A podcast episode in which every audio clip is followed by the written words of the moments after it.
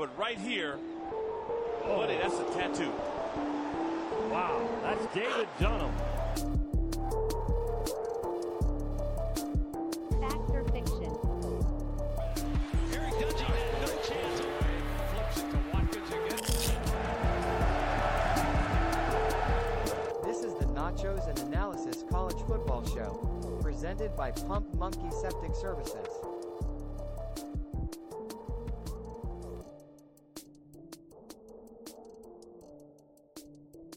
Welcome to season two, episode 19 of the Nachos and Analysis College Football Show. Today is Thursday, January 4th, and the 2023 National Championship game is set.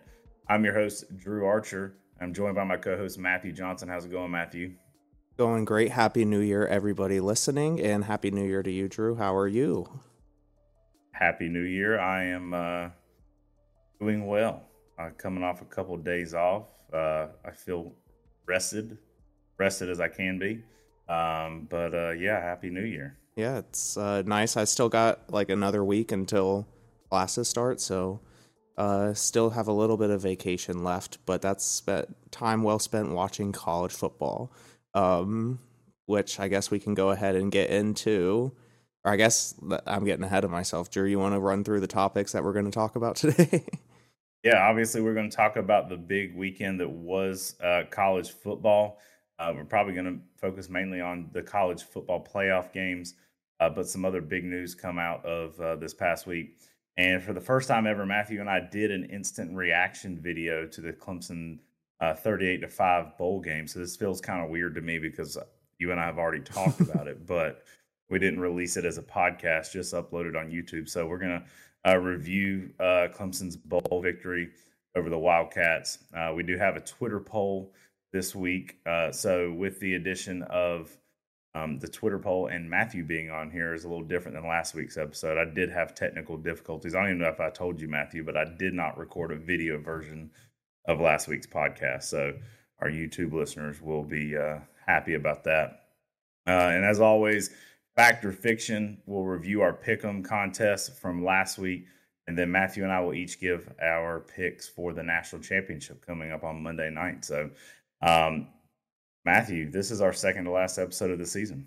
Yeah, and uh, we've come a long way this year. I feel like, uh, I don't know, from where we started, we had never done a video podcast before, and here we are, almost professionals at it with only a few technical difficulties. Yeah, keyword almost there. Especially on my end. I got a new camera for Christmas and I think that's what threw my whole video podcast off last week was using a new camera. I couldn't figure out how to zoom out and then I started having audio issues and I was like this is not going to work out the way I want it to. So um, but uh, as we mentioned at the top, the CFP, the national championship is set. Uh, it will be Michigan and Washington. This is the first time that there will not be an SEC team in the national championship since the first uh, season of the college football playoff with four teams. This is the last team or the last year with four teams. So uh, bookending that there. So Alabama uh, drops to Michigan 27 to 20. Texas also falls to Washington 37 to 31. Both fantastic games.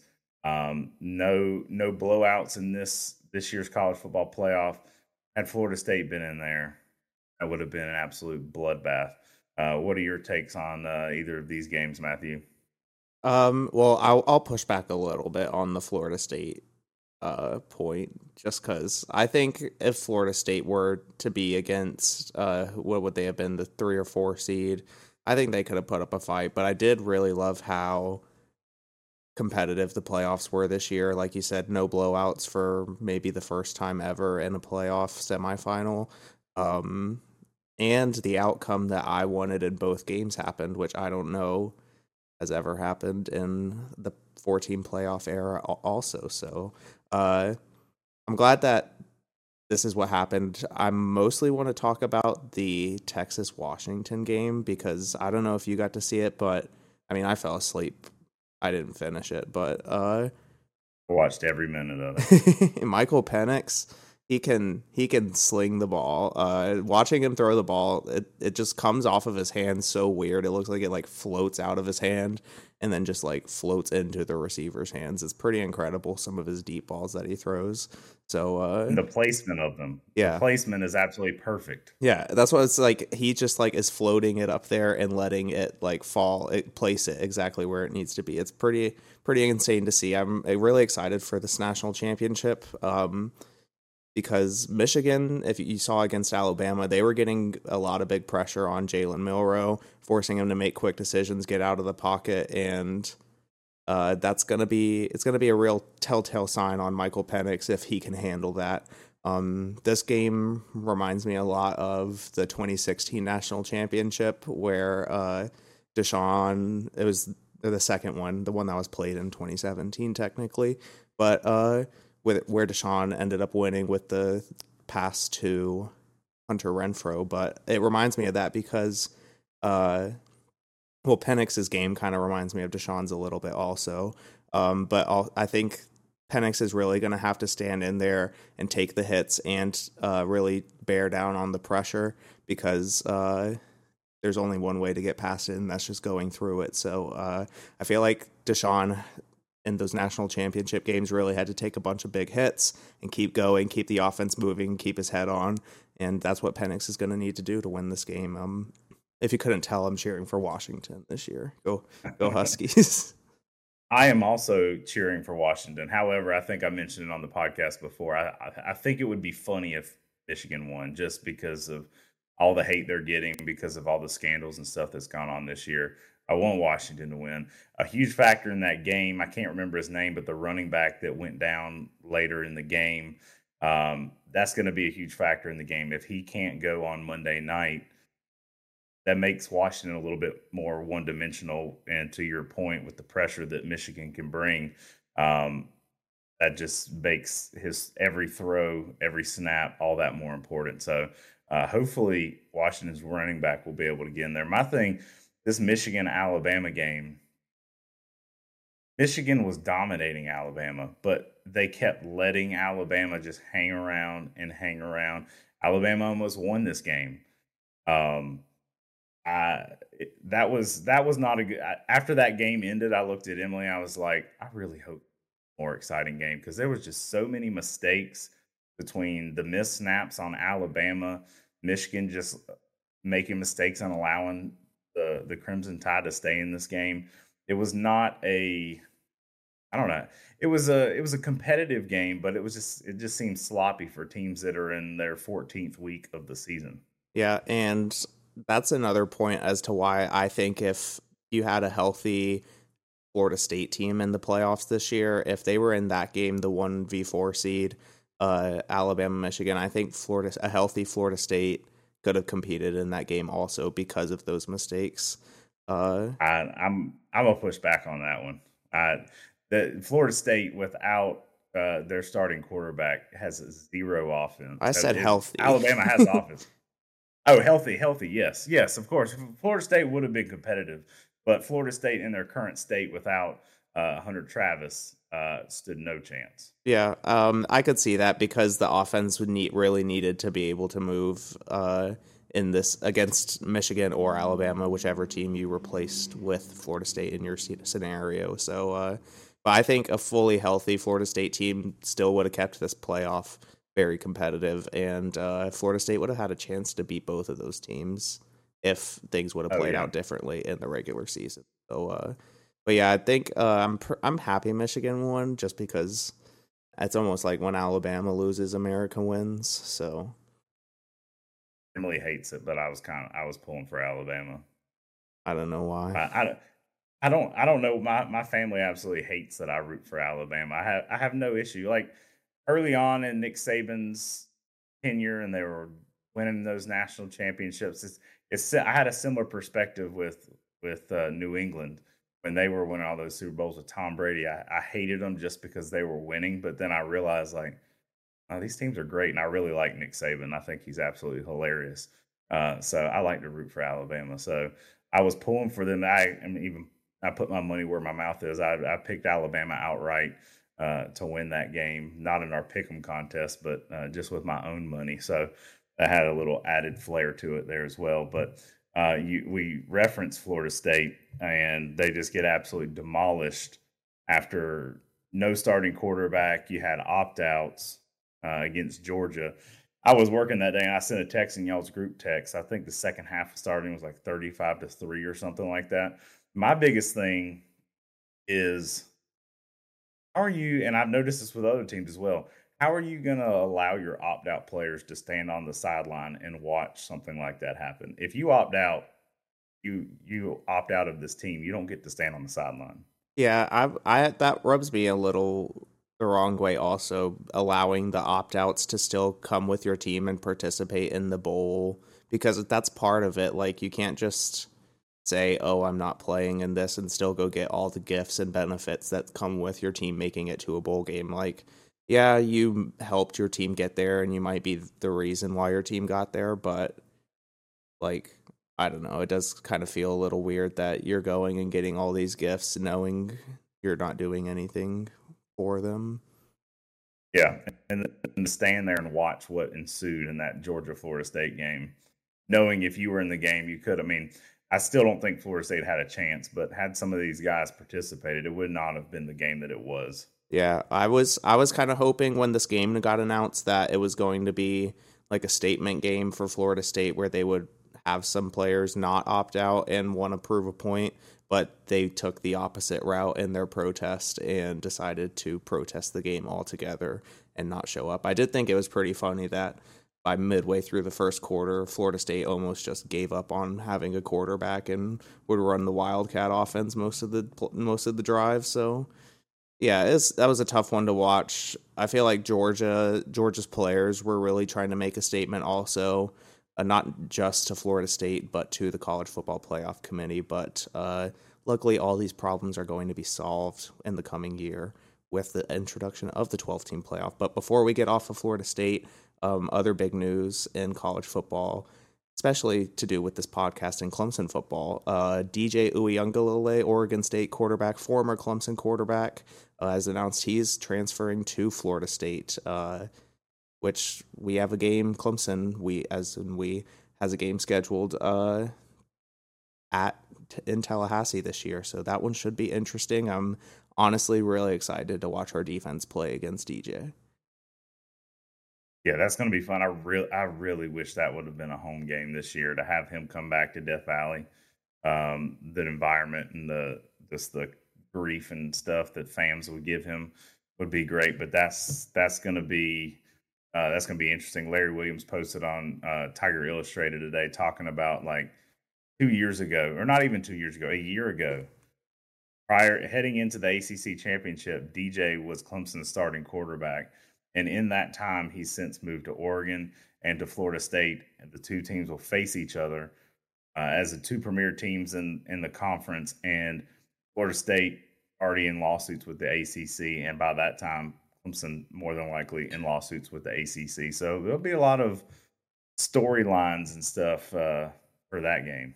Yeah, it's going to be interesting and uh, definitely one to mark the calendar for. I'm, I still don't have any like hatred towards DJ. It, it is a little different now that he's at a rival school, but uh, I still think he's a good kid and a good player. So uh, I mean, I hope he plays like we saw him play most of his career at Clemson come yeah, that same. game in Tallahassee. So, um, one other uh, transfer portal news coming out of Clemson: Brannon Spector, number thirteen wide receiver, uh, announced yesterday, as of recording this, I believe, that he has decided to enter the transfer portal as a graduate transfer.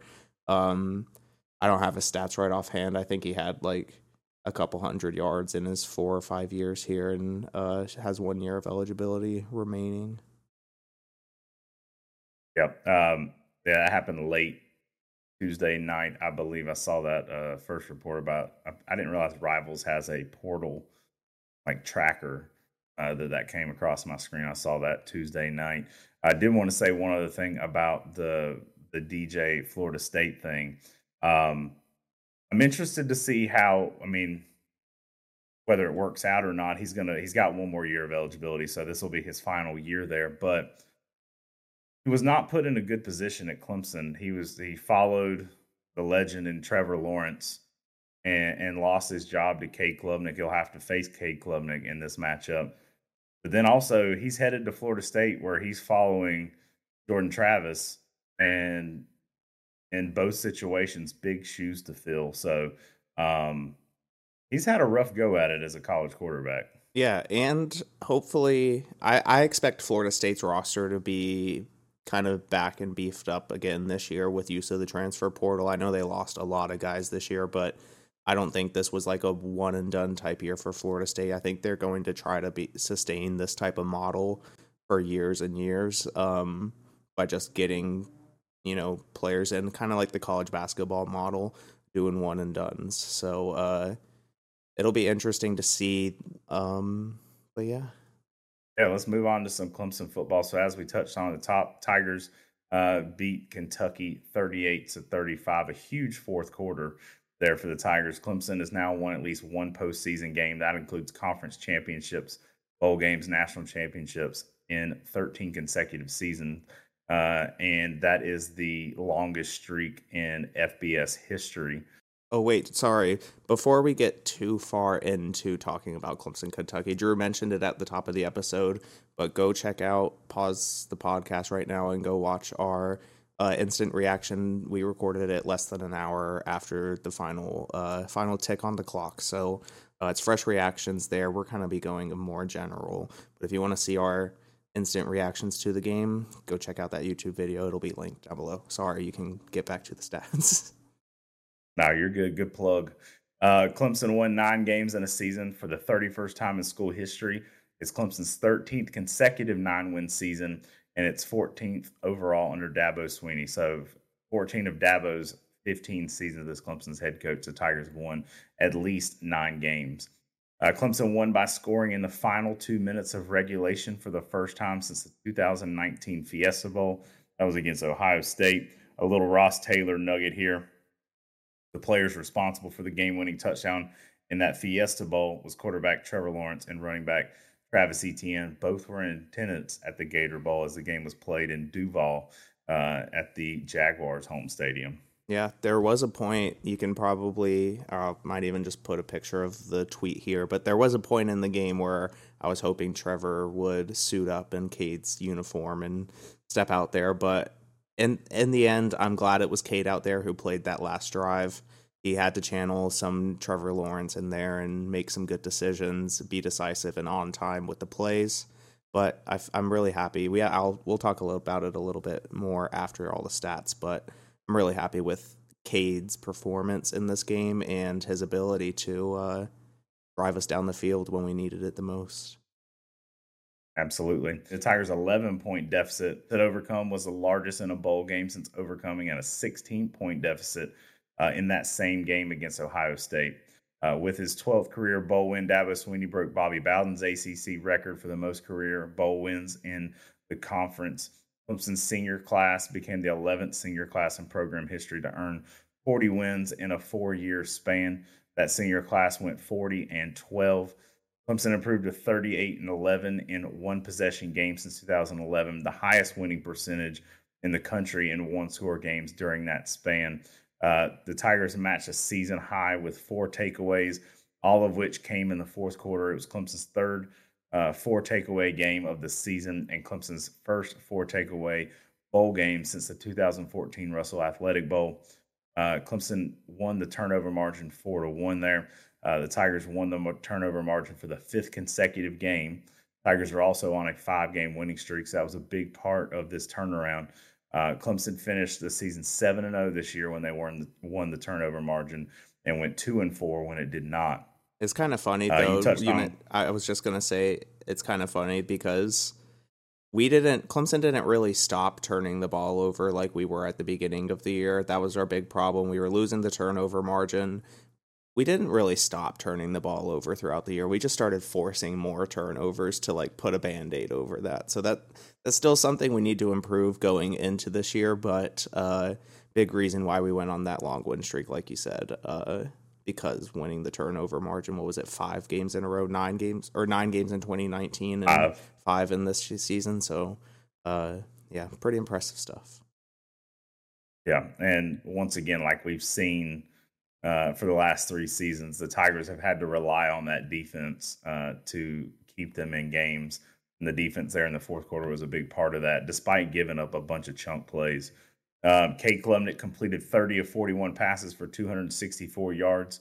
Neely Clemson on the that final drive is a 12 play, 68 yard game winning drive um, in two minutes and 17 seconds. Uh, Klubnik was eight for eight and 71 yards on that final drive. Running back Phil Mafah, just 11 rushes and 71 yards for a career high four touchdowns. He was the game's MVP. Uh, Mafah's four rushing touchdowns broke the Clemson Bowl record uh, previously held by Tracy Johnson. Uh, and, oh, yeah, Tracy Johnson of Penn State. He had three in the 88 Citrus Bowl uh, and broke the Gator Bowl record. Uh, that was also three and tied by three other people. Uh, running back Will Shipley led Clemson with 132 all purpose yards. Uh, he recorded a then season long 34 yard kickoff return on the game's opening kickoff.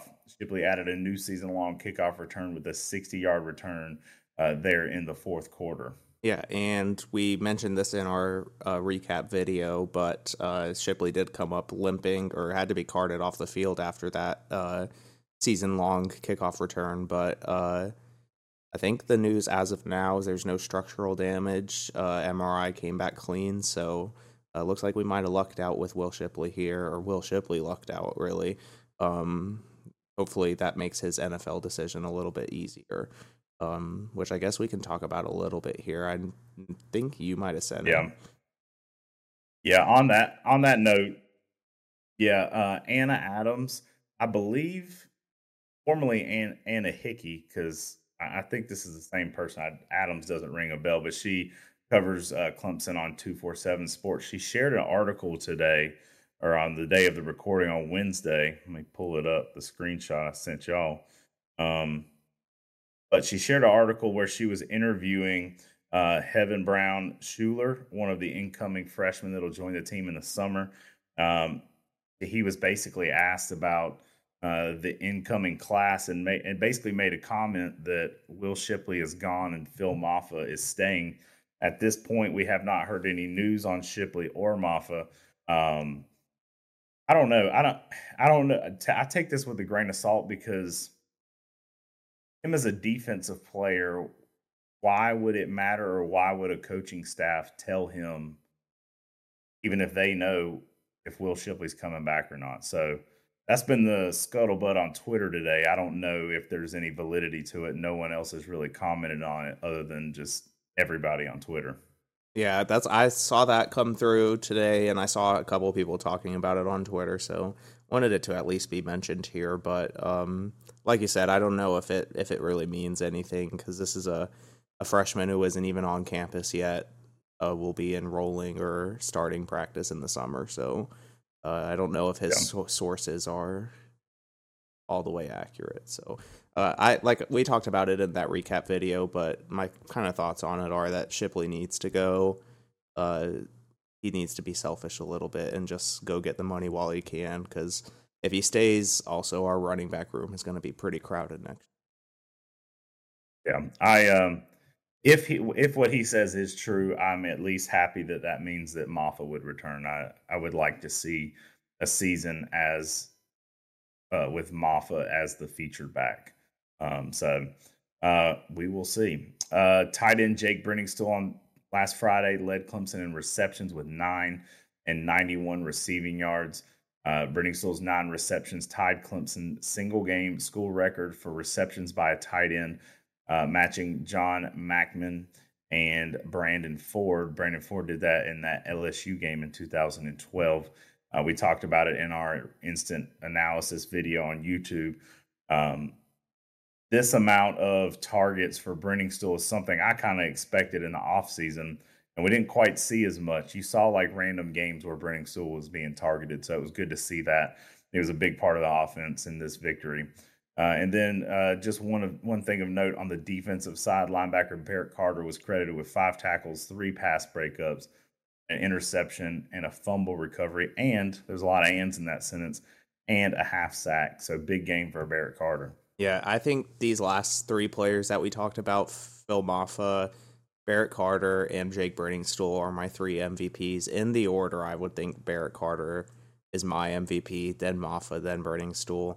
Um, but I also think you got to give Cade a look for that final drive, even though the rest of the game wasn't wasn't perfect. Cade really came through in the clutch, so uh, I think that's I think that's good confidence for Cade to have going into next season, and uh, hopefully he can help ride that wave, continue that momentum, uh, see, realize what he was doing on that drive worked, and we can play with that type of urgency for the rest of 2024 season. But that's pretty much all I had to say about the Gator Bowl win over Kentucky. Drew, did you have any thoughts that we hadn't talked about yet? No, between this and our instant reaction video, I think I've pretty well covered it. I also can't remember what I said when. So, um, but um, we will uh, close the book on Clemson in 2023. Uh, but one thing we're not closing the book on is Pump Monkey Septic Service, a loyal sponsor uh, for this season with us. If you have a septic tank issue, uh, give Pump Monkey a call. I saw a statistic the other day about um, how much more restrooms are getting used during this time of year following uh, Christmas and Thanksgiving and New Year's. You have a lot of people in and out of the house. And with that, that causes septic tank issues. So you think you need to get it looked at, or if you're having issues, call Pump Monkey Septic Service at 864 710 2211. They're owned and operated by Clemson alumni Alan Powell, and he'd be happy to come out and give you a free quote. So 864 710 2211. When the dump's funky, call Pump Monkey. Twitter polls.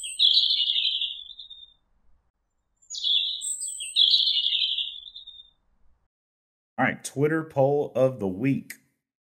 Actually, even before I even get to the Twitter poll of the week, I did want to tell you this, Matthew. I, I meant to text you about it. Somebody who I didn't think was a listener of the show at a Christmas party this uh, this past week or so hit me with a when the dumps funky call pump monkey as they were leaving the party the other day. I was like, oh, I didn't even know you listened to the podcast. I like how that's that's the calling card of what somebody would reference to us to let us know that they're a listener. yeah. uh, but shout out to Pump Monkey. Shout out to all of you listeners. We really appreciate it. But uh, this is part of the show where we get the listeners involved, and that is our Twitter poll. So this week's poll was who will be Clemson's most impactful defensive player next season? Uh, the options were Khalil Barnes, RJ Mickens, Barrett Carter, and Peter Woods also put in there that if you had somebody else to comment. So, um, Matthew, what are your thoughts on this? So, I am leaning towards Barrett Carter. I think he learned a big lesson this year. I don't know if you remember in August, there's an interview after game one where the Duke game where him and Jeremiah Trotter are kind of hot saying that they weren't ready for the season physically. And uh, I think he's going to take that very seriously this offseason and come out with an all-american type year next year. And to do that he's going to have to work hard and get his teammates ready this offseason. So i think barrett carter came back for a purpose. He's the leader of the defense now uh, and it's his time to show it. I think he's going to really take advantage of it and work hard. So i'm going barrett carter but honorable mentions. I think peter woods had a big start to the season. He's got to get stronger this offseason though um, and then Khalil Barnes just kind of really came on towards the end of the season. Uh, I think he just needs more experience out there, recognizing play awareness type of stuff like that. So uh, that's kind of where I'm thinking uh, for this one. Yeah, I, I, agree with everything you said. I too voted for Barrett Carter. I think that it's huge that he's coming back uh, for this final season. So he's he's going to be the the leader there on that defense. Uh, uh, quite a few people got in and commented. Um, Zach, like his Twitter handle here, Cactus Zach four twenty three. Um, he and Green Vegas Tiger both get in and say TJ Parker. Um, and Zach says TJ Parker over anyone but Barrett Carter at the moment. So um, honestly, kind of dropped the ball on that one. I probably should have put TJ Parker in over RJ Mickens. No, uh, no offense Mr. Mickens. but um, as far as the way the poll went, um, I did mention RJ Mickens. He got 2% of the vote. Uh, Khalil Barnes, 18%. Peter Woods, 24%. And everyone else also agrees with what uh, you and I are thinking. Barrett Carter, Barrett Carter, 56% of the vote. I cannot speak right now, apparently. Um, so, again, thank you to everybody who participated in this Twitter poll and all season long. We really appreciate the comments where we get to read on air and um, lets us know that people are at least listening. So, thank you for that. Fact or fiction? All right, factor fiction number one: the offensive line unit for Clemson will be the most improved this offseason. I know I put this one up there, and I don't know if I have an answer yet. Um, yeah, I can answer first. I just since the transition ran, I was just going for it. I think I'm thinking fiction. It better be. It better be the most improved because we really don't have anywhere to go but up. Um, I guess maybe our most popular tweet of the year happened during the game on Saturday or Friday, where I sent out a tweet of our left tackle pass setting, tripping over the tight end and just falling after making no contact with anybody on the defense and just letting the edge rusher have a free rush. So, um, yeah, I think it really needs to be, but I'm really expecting wide receivers to make a big jump this year because we have uh, Bryant Wesco and a couple other really big recruits coming in plus the established receivers we already have with Antonio Williams and Tyler Brown, I think we're really going to have a solid receiving core for the first time since Trevor Lawrence. So, uh, yeah, that's kind of where I'm leaning and, on that. And Cole Turner uh, after being out most of the season as well. Hopefully, he was able to develop physically. I think uh, he could be a very good deep threat for us, which we really need. Because, sorry, I'm going to keep mm-hmm. talking, but I saw a tweet today that mentioned Cade's down or like he only his average depth of pass like I guess air yardage on every pass attempt this year was like 5 yards and uh I think we need to get that in the double digits next year.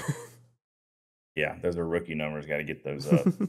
um I'm going to say fact on this one. Uh just uh out of pure optimism and hope, more hope than anything, not not so much optimism uh, the the offensive line will be the most improved because that solves a lot of problems. I, I feel like with Cade, uh, it allows him more time to make these decisions. And if we do get those wide receivers back that we, we were just talking about, allows them time to to look at coverages, maybe throw some downfield passes, that kind of thing. So um, wishful thinking, I'm saying fact here. Factor fiction: Clemson opens up as a ten point underdog against Georgia in the season, 10 point or more. You can go further if you want to. well, um, before I answer, I'll, tell a story. Sunday, when whenever this game was going on, the uh, Florida State Georgia game, uh, my girlfriend texted me and she was at home with her family and said, "Oh, we were thinking since Clemson opens the season with Georgia, her sister is a freshman at UGA this year." Um, so they were like, "Oh, we can have a party. Would your family be interested in coming?" And I was like, uh, I don't know. My family's like kind of particular about watching Clemson games, and uh, and then I was like, also, I don't know if I would come because I'm kind of particular about watching Clemson games. And did you see what Georgia just did to Florida State today? so like, I don't think I want to be around a bunch of Georgia fans to watch that happen to my team. So, uh, but with all that being said, I'm going fiction. I think the line's going to open under 10, but by kickoff, it will be spread out to 10 or more. But when it opens, I think they're going to think it's going to be a little close. Yeah, uh, on your comment about the invitation to watch with uh, your your girlfriend's Georgia family there, I knew immediately knew that is a hard no from Gerald Johnson uh, for that.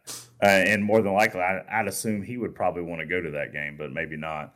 Um, I'm gonna say fiction as well. I think Clemson probably opens up as a seven point uh, underdog to Georgia. I think that um, there's going to be a lot of optimism around this Clemson team with some improvement uh, coming into the game. And honestly, it could end up being like another low scoring tight game like we saw a couple years ago in Charlotte. So uh, I'm going to say fiction there. Uh, factor fiction the SEC less national championship will be the most watched national championship in the college football playoff era. I'm gonna say fact. It, it'll be tough because I think the 2014 one is pretty high up there because that was also an SEC list one. But on a side note, why does it have to be on a Monday night? Hopefully, we can fix this with the 12 team playoff schedule and please God schedule the national championship of college football, which is known for being played on Saturdays, never plays on Mondays except for one time a year. It's ridiculous. Just on a school night, it's awful. So please, 12 team playoff, fix that. I was just, that was a tangent, but sure. I I feel the same way. Uh, unfortunately, we will not get our uh, wishes. Uh, the NFL rules, and um, that means that college football can't be played on a Saturday or Sunday at that point because you're uh, in the middle of the. Well, I guess at this point, it's not in the playoffs, but it's the last regular season game for NFL this week. So, um, but I yeah, I do agree. I wish it was on a Saturday. Um, and I'm gonna go Oh, and on that same point, similar to just something that really irks me, the elitists that are the Rose Bowl people just really mess everything up. Like the second half of the second playoff game the other night started at 11 p.m. All because we're catering to the Rose Bowl and their game has to happen at this time on this day.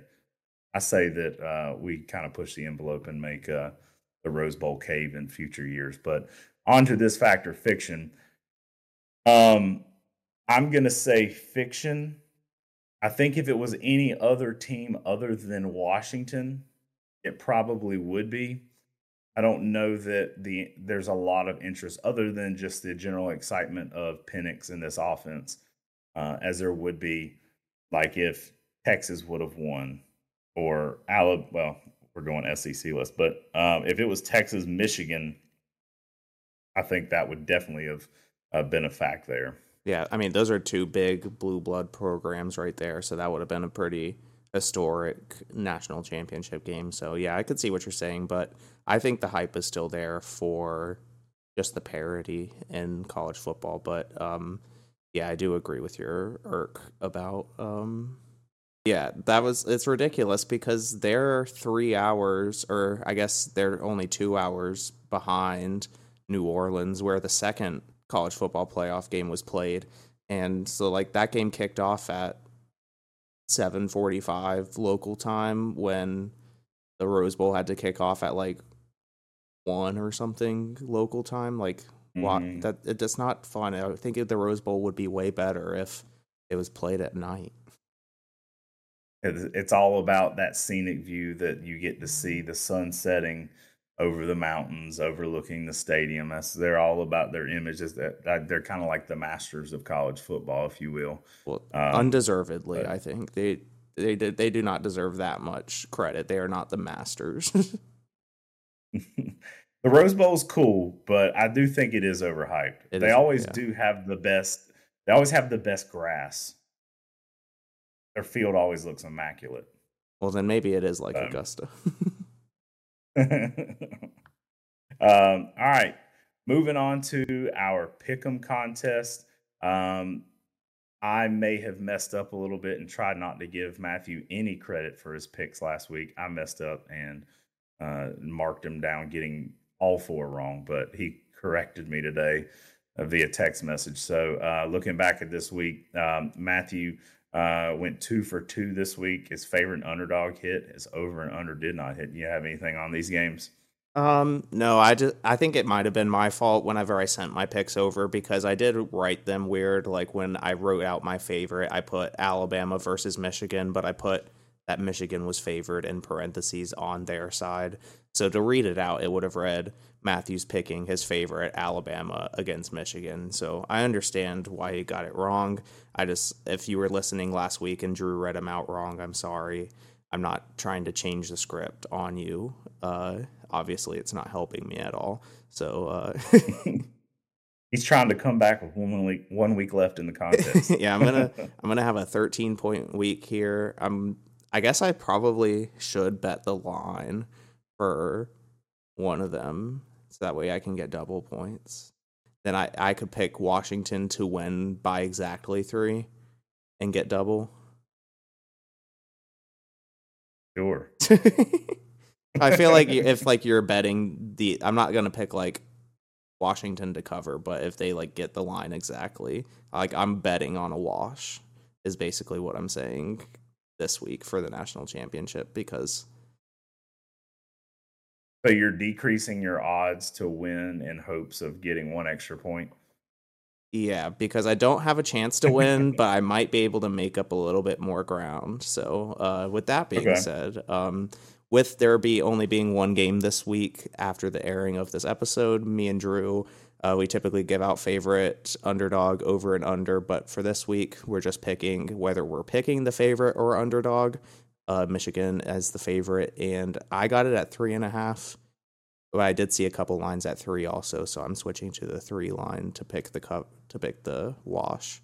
Um, but uh, so yeah, I just gave away my favorite pick. I'm picking Washington um, to win the national championship at three. I'm picking the wash. So So you need them. So you're picking them to lose by exactly three points. yeah, sure. Okay. uh, all right. Um, I am. When I when that line first came out, I believe it was um, a four point line, and I felt pretty confident that I was going to go with Washington in that. Um, but I think I'm going to switch it up and go. Well, I guess I only have one option. There's only one game we're picking in it. Uh, I guess I'm going to go with uh, Michigan minus three which. I uh, I didn't come to this game this uh, episode prepared like I typically do. I did not make my pick, so I'm just live picking them here. All right, you going with over or under, Matthew? I am. I found a spread at 63 or over under at 63, so I am picking it to hit 63. So to possibly Exactly, you going the same. Yeah, to possibly get double the points and walk out of this week with 8. um, I am going to go with the.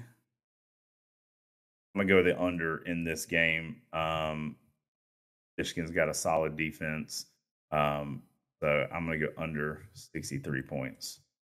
All right. Well, this will be it's not really anything riding on the these picks here, so uh can't really go wrong. You picked a good one to not come prepared on. yeah, the season total currently at 46 to 31. Um, so Matthew has already basically admitted defeat. He has sent me his tattoo design that he will be getting. Um, so I'll be excited. You'll have to. Well, I'll make sure that I'm there whenever this occurs. Yeah, we'll record it and probably put it up on YouTube or something, at least as a short. So, uh Yeah. Um, I guess we do have potential for uh if you want to do score prediction, an exact score prediction. You could do an exact score prediction as two points on the pick'em contest. Maybe an exact spread is one point. Like if you get the spread right. Sure. You just have to remind me of all this when I'm calculating the totals next week because I'm going to forget all this. I'll try to remember. So I am picking I need to make sure it matches up with No, don't make it match up. Pick something different. Because if you get because if you get one wrong, then you get them both wrong. Yeah, but I need to chain them all together and get them all right and get double points on all of them to inch to like Alright. even have anywhere close to a chance or to lose by one. I think if I get all of them right with double points, I will lose by one if Alright. you don't get anything right. So I'm betting, uh, picking the score as the score of the Gator Bowl, 38-35. Um, I guess technically that's Michigan winning, even though I want Washington to win. But since Michigan's favored, I can't really do that in my current predicament. Uh, I'm gonna go 41-24 in this matchup. So, o- so over in case you get the over under right or wrong. Yes. Uh, also, if also if Michigan wins, I get an extra point because I predicted them to win the national championship uh, in week one. Yeah, that is true. So uh, I'm gonna put a note down here at the bottom of our score predictions of the scoring for it, but uh, I'll probably just uh, edit this part out. I think that's the end of the episode. If unless Drew, you had anything else you want to talk about for these national championship games, I didn't really have anything else to say about them. No, I didn't. I'm just sad that college football is over. I'm going to become the world's biggest NFL fan immediately following Monday night's national championship game. So um, I'm all in on the Cowboys, but they're going to let me down like they always do. So our break is coming. Well, uh, I guess we can talk briefly about um, the Cowboys cheating their way to victory after the Gator Bowl against the Lions. That's that's on the refs. yeah, I mean, I was I was just kind of wording it like that as a joke, but uh, yeah, that that's an awful call. I'm sure if you follow football in any form, you've seen people talking about this. But uh, the Lions scored a touchdown with the opportunity to kick an extra point and tie the game and go into overtime against the Cowboys, or they decided to go for two. Had a lineman report as eligible. The ref read the number on his jersey wrong and told the defense the wrong player was eligible. The Lions get the two point conversion, and the ref throws a flag for ineligible man downfield because he read the number wrong on the jersey of the guy who reported. So, kind of bullshit if you ask me, but uh, you know, life of a Cowboys fan, you get to live with stuff like this sometimes. Hey, I do not want to win this way. However, um, I will take the win. Uh, it was a big win. Uh, it does suck for Detroit because I think that eliminates their chances of hosting a, a home playoff game, if I'm not mistaken. So, uh, if we're talking NFL, one other thing I got to bring up probably the most hated owner in the NFL, David Tepper, the Carolina Panthers, did not help his case this week. Did you see the video where he threw a drink on a fan at the Jaguars game? Yeah, I hope. And I've seen people mentioning it on Twitter, but I'm hoping that this fan is working through his legal recourse right now with his own legal team because when somebody as valuable as David Tepper assaults you, you uh, it's time mm-hmm. to get the bag. I better see. I need to see a picture of this man wearing the same exact jersey and a neck brace, covered in covered in beer. yeah, yeah. I did see today the NFL did fine David Tepper three hundred thousand dollars, which to a billionaire and the second richest owner in the NFL, that's pocket change. Yeah. Uh, but um, I'm not a I'm not a Panthers fan. I'm a Cowboys fan, obviously, but being the hometown team, I've always rooted for the Panthers. And just since he's taken over, he's just mistake after mistake, mismanaging the team. The they had a good thing going with building a facility uh, across the border in South Carolina. He ruined that. So, uh, not a big David Tepper fan. Yeah, I've heard. I'm not too informed on that Rock Hill practice facility move, but uh, you know, with an organization that's supposed to be bringing North Carolina and South Carolina together they sure do favor North Carolina a lot. So, uh, never drafted a Clemson player, have a couple South Carolina players, but yeah, they're a North Carolina team. Yeah. South Carolina yeah. is about to become Falcons fans, and I'm sorry for all of you. Which is worse, being a Panthers fan or a Falcons fan? I don't know the answer to that one. Yeah, there is. Uh, but so there is our little NFL uh, segment before we wrap up. But um, thank you all for joining us for episode 19. Um, again, we appreciate all y'all listening this entire season. Uh, we're going to wrap the season up next week with episode 20.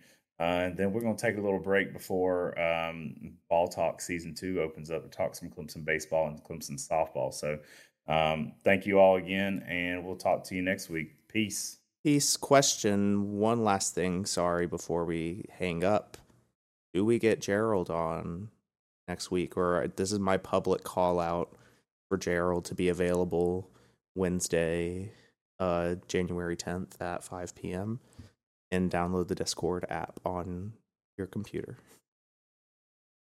I, I'm down for Gerald to come on. Was I know he came on last year? Was it the last episode of the season last year too? I if it wasn't the last episode we did, it was at least the last episode like after Clemson season ended. So uh, I feel like it's only right to cap off season two the same way we did season one with a full season analysis by uh, one and only Gerald J.